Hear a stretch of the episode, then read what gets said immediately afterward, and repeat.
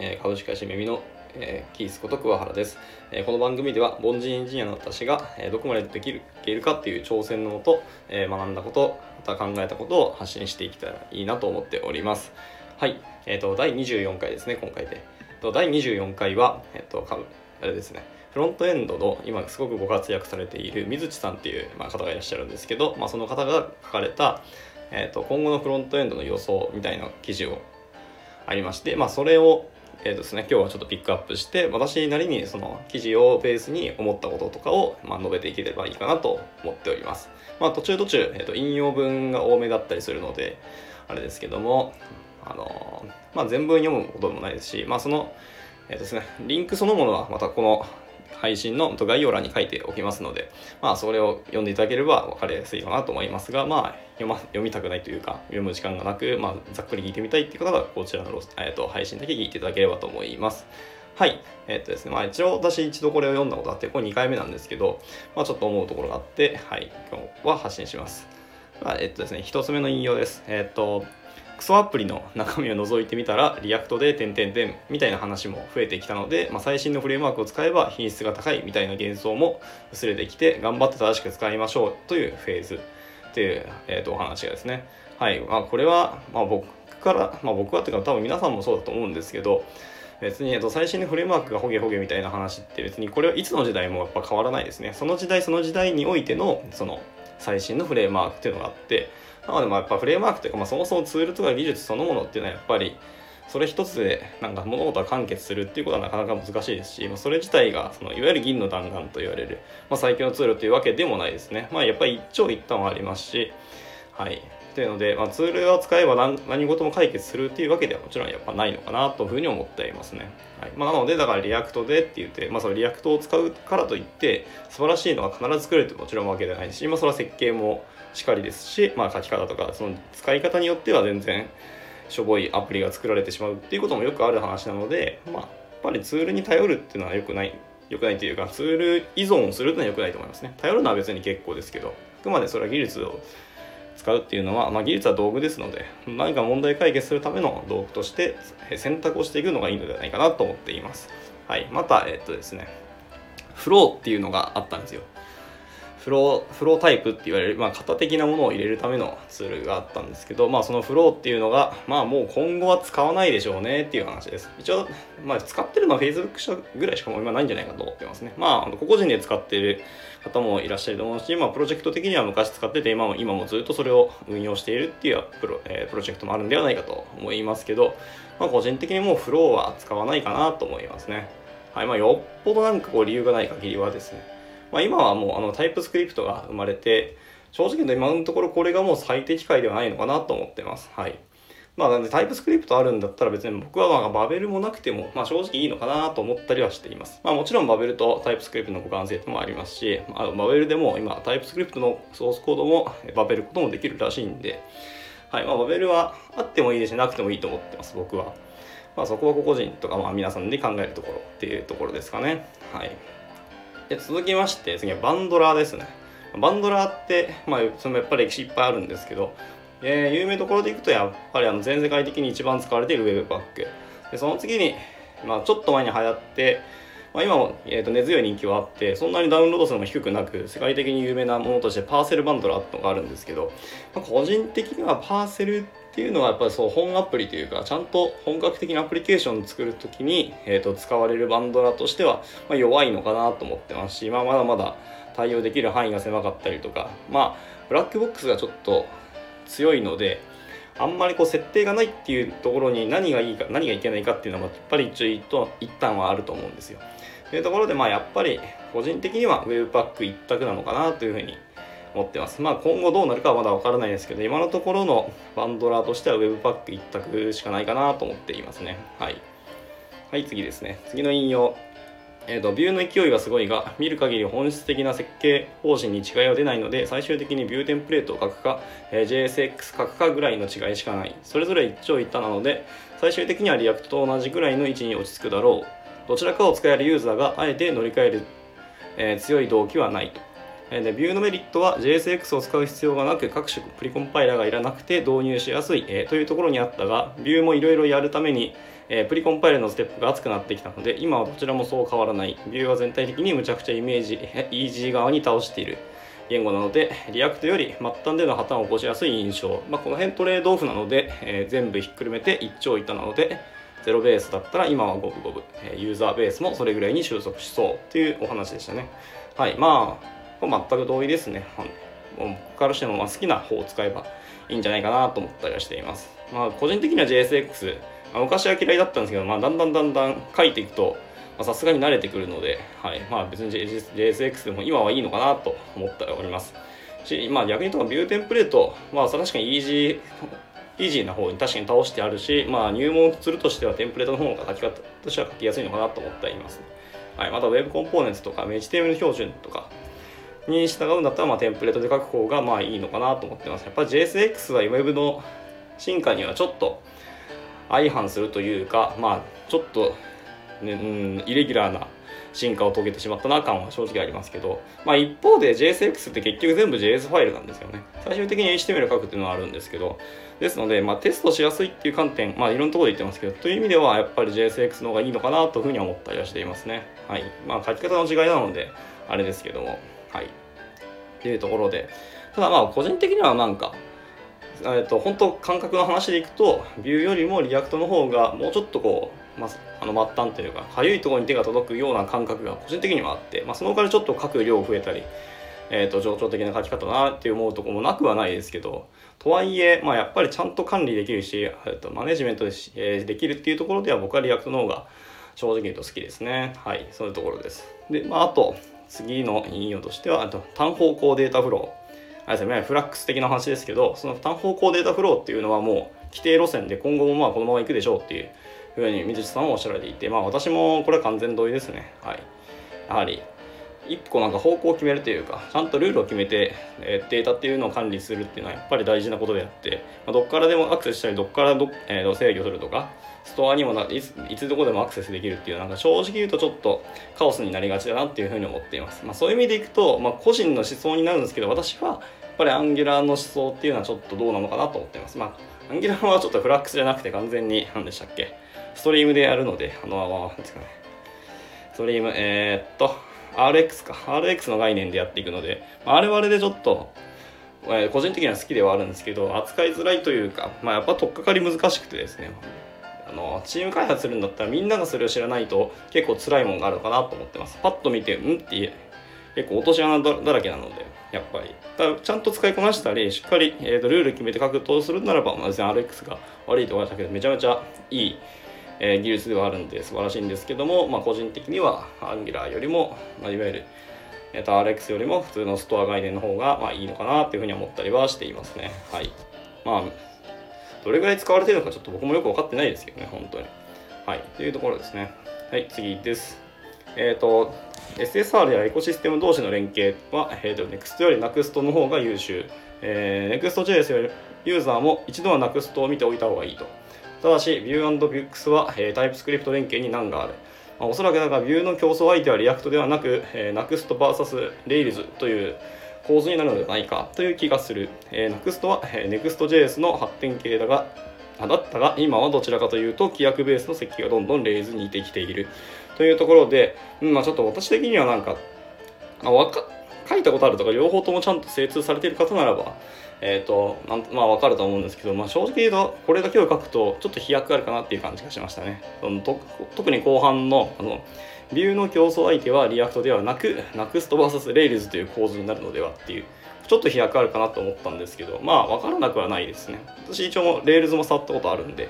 あれですけど、まあ、そのエコシステムの連携っていうのは確かに考えると NUX の方がやっぱ連携強いのかなというふうには個人的に思ってますね書いた感じですけどやっぱりサードパーティーのところをすごく、まあ、ビュー周りのところはみんな、えー、活発に作られているしみんな、えー、ビューのなんか、まあ、ビューが好きなんですかね本当にどんどんどんどんビューに沿ったサードパーティーライブラリーがたくさん生まれていて、まあ、そういうところもあって、ねえーと、エコシステム連携は特に強いのかなと思ってますね。はいまあ、僕もその技術選定するとき、えーと、NEXT の強さの一つにはそのエコシステムっていうのは絶対に理由に入ってくるんで NEXT よりもですね。はい。っていうところはあります。まあでも世界中でも同様なのかなというふうに思ったりはしていますね。まあ勝手ねですけど。ただまあ、それは強い印象はあるんですけど別に NEXT でもそんな大差はないのかなっていうふうに思ったりはしています、まあ、あと今日本当タイムリーに今日ですね。まあ日付的には昨日かもしれないですけど、えっ、ー、と、Next.js の、えーと、マイナーバージョンアップが1個できたんですけど、9.4ですね。その9.4になったのに、ものすごい、マイナーの割には、えー、機能拡張がすごいされてて、えー、たくさんの、えー、めぼしい機能が、えー、追加されているので、まあ、今後また Next.js がまたもっともっと流行ってくるというか盛り上がるのかなっていう気もしなくはないところですね。はい。まあ、これはちょっとまだ、ちゃんとどの機能が追加されたかって全部追えてないので、後ほど追えていきたいと思いますけども。はい。感じですね。まあ、あとはその、レールズとその NUX の構図っていうところが、個人的にはちょっと疑問で、まあ、 Rails がそんな利用されてるのかなっていうところが、まあ、あの、疑問の一点でありますね。まあ、すごい、あの、まあ、昔からそうですけど、やっぱ Rails っていうのは、あの、DX がすごい高くてですね、ものすごいデバッグ機能とかが豊富なんですよ。なので、その圧倒的なその機能数とか DX もう一度触ったら、まあまあ、すごしいねっていうのはよくわかるんですよね。はい。ですし、まあ、それがあるからこそ、そのスタートアップ企業、今から、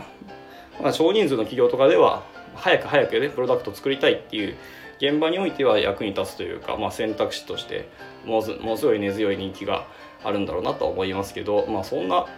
えー、っと大規模というか成熟したアプリケーションとして、まあ、Rails を使うっていうのはまあまあ個人的にどうなのかなって気はしています。はいまあ、その理由とかうんぬんはまあいっぱいあるし、これの議論はいくらでも喋れるんであれですけど、まあ、ここではちょっと今日は控えますが、まあ、なので NUXT バスレイルズっていう構図は、なかなかちょっと飛躍感はなくはないですけど、まあ、まあ、例えとしては分かりやすいかなっていう気はしましたね。はい。で、次ですね。はい。あとは、はい、 React は Facebook が SSR にあまり興味がないので SSR 周辺のエコシステムに何かあり全て自分で組み上げる体力が必要。はい。まあ、ここに関してはそう、そうまあ、これもそうですね、書いてある通りだと思いますけど、ただ Facebook が SSR にあまり興味ないっていうのが僕はびっくりしましたね。まあ、それの理由とかソースが載ってなかったんでど、なんでそうなったのかなっていう気はしますけど、まあ、確かに Facebook、まあ、 React に SSR って昔からそんな印象なかったですし、まあ、そういうことを本当、やりたい人は勝手にどうぞみたいな印象だと思ったいうような感覚はありますね。はい。なので先に、まあ、Next.js はもともとあったんですけど、Next が先に Next からものすごい進化したというか、まあ、インスパイアされて超強化した、えーと、SSR とかも対応したフレームワークとして登場して一気に NUXT がバーッと流行ったっていう、まあ、経緯があるんで、まあ、それ見て、まあえーと、Next.js がまたもう一回バージョンアップして追いついてきたかなっていう感じはあるんですけど。なのででもそれもえっ、ー、と Next.js そのものは確か Facebook チームでなかったはずなので開発が。なのでまあ Facebook 社は SSR はもうそんな興味ないのかなというふうに思いましたね。まあというのもあとは Google があの何でしたっけ？Google ボットですね。の読み込みがどうなるかっていうのは今後も Google ボットの仕組みとして、まあ、SPA でもちゃんと SEO がちゃんと対応されるというか Google ボットの進化により、えーと、特にサーバーサイドレンダリングしなくても SEO をちゃんと担保できますよっていう時代が、まあ、来るっていう話がちょいちょい出てきているので、まあ、それがどこまで、えー、早く来るのかっていうのはまた別の話ですけどっていうのがまあ遅から早から来るんであれば SSR はまあしなくてもいいような選択肢が今後生まれるっていうのはまあまああると思いますので、まあ、そういう意味で興味ないっていうふうに、まあ、Facebook は思ってるのかなって勝手に思ってます。はい、そうですね。なところで、えー、と次ですね。えっ、ー、と、ステンシルですね。あステンシルっていう、えっ、ー、とまあ、ツールがあるんですけど、これはですね、僕はこれ触っといて損はないかなっていうふうに思っています。というのもまあ、Web コンポーネンツの時代がいつ来るか分かんないですけど、個人的にはもう Web コンポーネンツはどうせ遅から早から来ることは分かってて、これがもうデファクトスタンダードの時代が来るんだろうなと正直思っているので、まあ、その Web コンポーネンツの対応する、まあ、どういうふうに対応するとか、Web コンポーネンツ時代にどういう選択肢、ツールを使うのかっていう一択として、えっと、ステンシルっていうものがあって、はい、こちらを触ってみるのも別にいいのかなと思っていますね。はい。先取りっていう意味ですね、いわゆる。今今触るとしたら、その本当に先取りという意味で、Web コンポーネンツの時代に向けてのツールとして、これを触っていくのは良いかなと思っております。はい。で、その何度も言ってる Web コンポーネンツですけど、まあいろんな意味でまだまだ今はですね、現代、現時点では成熟していないので、ちょっと導入はきついかなと思ってます。少なくとも、えーと、本当にアプリケーション、お金取ってやるアプリケーション開発として Web コンポーネンツの選択肢はちょっときついかなと今は思ってますね。はい。まあいろんな理由もありますけど、まあ2つあって IE ですね、まずは。はい。まあ、IE については対応をもうぶった切ってしまってもいいと思ってます。まあ、2021年まで、えー、と対応しなきゃいけない気はしますけどまあもう死ぬことが分かっているブラウザを対応するのもなっていうのがありますしあのエッジブラウザがえっ、ー、と Chrome の V8 エンジンベースになるっていうのはもう決まってきてるので、まあ、それに乗っかるんだったらもう完全に IE は死んでもいい。だから死ぬことは分かってるのでもう切ってもいいのかなと思ったりしていますがそれ以上の Google ボットですね。やっぱり Web コンポーネンツと。まだ Google ボットと Web コンポーネンツのところの対応ができてないので今 Web コンポーネンツやるとそこが結構苦しい話になってくるんでまあそういう意味でまだ Web コンポーネンツはないのかなと思っています。はい。であと Web アセンブリですねはいいろんなところで勉強会で話聞いたりしてるんですけど正直申し訳ないんですけど僕はここキャッチアップまだできてなく全然自分でもコード書いてないのでここに関してはお話できませんって感じですはいえっ、と、あと P、えっ、と、PWA ですね。えー、PWA、えっ、と、まあ、一つ引用しますけど、えっ、と、SEO を考慮しつつ複雑な画面を持つ全部入りの場合は PWA と SPA 技術を兼用することになる。す、で、に難しいのに、この上にさらに難しいことをやろうとすると、えー、複雑度が、え、爆発するので、費用対効果の、え、良いワークボックスの導入ぐらいととどめておいた方がいいのではないかっていうところですね。はいまあ、弊社でも何とかその PWA をやろうかっていう案件もなくはなかったんですけど、なかなかまあ、え、ー、と、実際に対応する端末とか OS とかを加味すると、えー、加味してさらに、え、ー、と、クライアントが、えっと要求する、まあ、要求定義に出てきた機能を考えると PWA じゃないねっていう話が結局多くて、なんだかんだ PWA 対応してなかったんですよ。まあ、ちょいちょい PWA の中の機能ですね。アドトゥーホームスクリーンとか、まあ、オフライン対応とか、まあ、キャッシュ周りとかみたいなところを、はい、ちょいちょい導入したことはありますけど、まあ、やっぱり書かれてる通りやっぱりそのワークボックス導入してまあもうちょっと簡単に書きましょうみたいなところですね、まあ、やっぱり Google がワークボックスについての記事を書いているんですけどそれがすごく分かりやすくてですねはいまあ、英語と日本語の記事ももう十分あるんですけどあれ一通り読むだけで PWA だいぶ理解できるしワークボックスってあ結構素晴らしいツールじゃんっていうふうな多分理解できると思うんでまあ触っといて損はないでして見てみてあ勉強にななると思うんですけどなかなかまあやっぱり本アプリケーション開発で導入っていうと、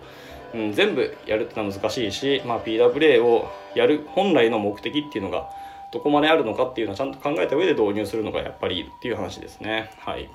まあ、そういう意味で、そんな実践で使うケースって僕の中では結果として少ないかなっていうふうに思ってます。昔は PWA 結構来るわもうって思ってたんですけど、やってるのと意外とそうでもないなっていう感じはします。はい。まあ、一番難しいのはそのキャッシュの戦略ですよね。キャッシュ戦略とか、そのキャッシュの設計、まあ、CDN 含めてどうやるかとか、そのキャッシュ更新、また削除いつやるのかみたいなところもそうですし、まあ、そのデータの担保、本番のそのデータベースのデータと、ウェブ上持ってるデータと、そのキャッシュのデータと、みたいなところがあって、まあ、それもどうするかっていう考えていくと、意外と、えっ、ー、と、工数かかるし、リスクもやっぱり取らなきゃいけないので、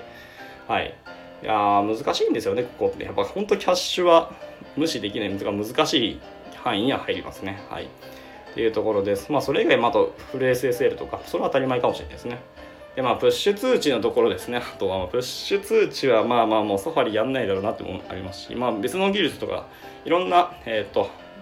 サース機能とかあったりするので、そこで、えっ、と、プッシュ通知を実装すればいいと思うんで、BWA としてのプッシュ通知っていうのはなかなか難しいのかなというふうに思っています。はい。では、最後ですね。IE ですね。はい。何度も出ていますが、まあ、IE はほろ早く滅んでほしいっていうのも、ここはもう規定路線ですね。はいまあ、2021年っていうけどもう今すぐ死んでほしいっていうブラウザーですねちょ、まあ、私はその6とか7で苦しんだことないんですけど8ぐらいからちょっと対応したことあるんでまあやっぱりいい思い出はないなって感じですはいまあただモバイル対応するときはどっちかつとサファリの方が苦しんだ思い出はあってもうなんかみんな Chrome で幸せな世界が来てほしいなっていうふうに思ったりはするんですけどそんな世界は来ないなっていう感じですね。はい。っていうところで、まあ、ちょっとベラベラと喋ったんですけど、まあ、今後のフロントエンドの話っていうと、まあ、そんなところのツールが出てきたので今日はそれについてちょっとお話ししていきたいって感じですね。はい。まあ、今後どういう技術来るか分かんないし何を対応しなきゃいけないってあるんですけどあと水瀬さんが書かれたこの記事っていうのは確かに2018年の10月か分かりませんけど、まあ、結構前の記事なんですけどもう前の記事でこのことを書かれてこれをまあこう約2年後の今になって読んでもやっぱりそうですねっていうか、うん、正しいなって思うところがいっぱいあるので、まあ、そもそも美術さんのその線形の面があるっていうのももちろんあるんですけど、はい。というところで、やっぱだんだんちょっとフロントエンドのその技術の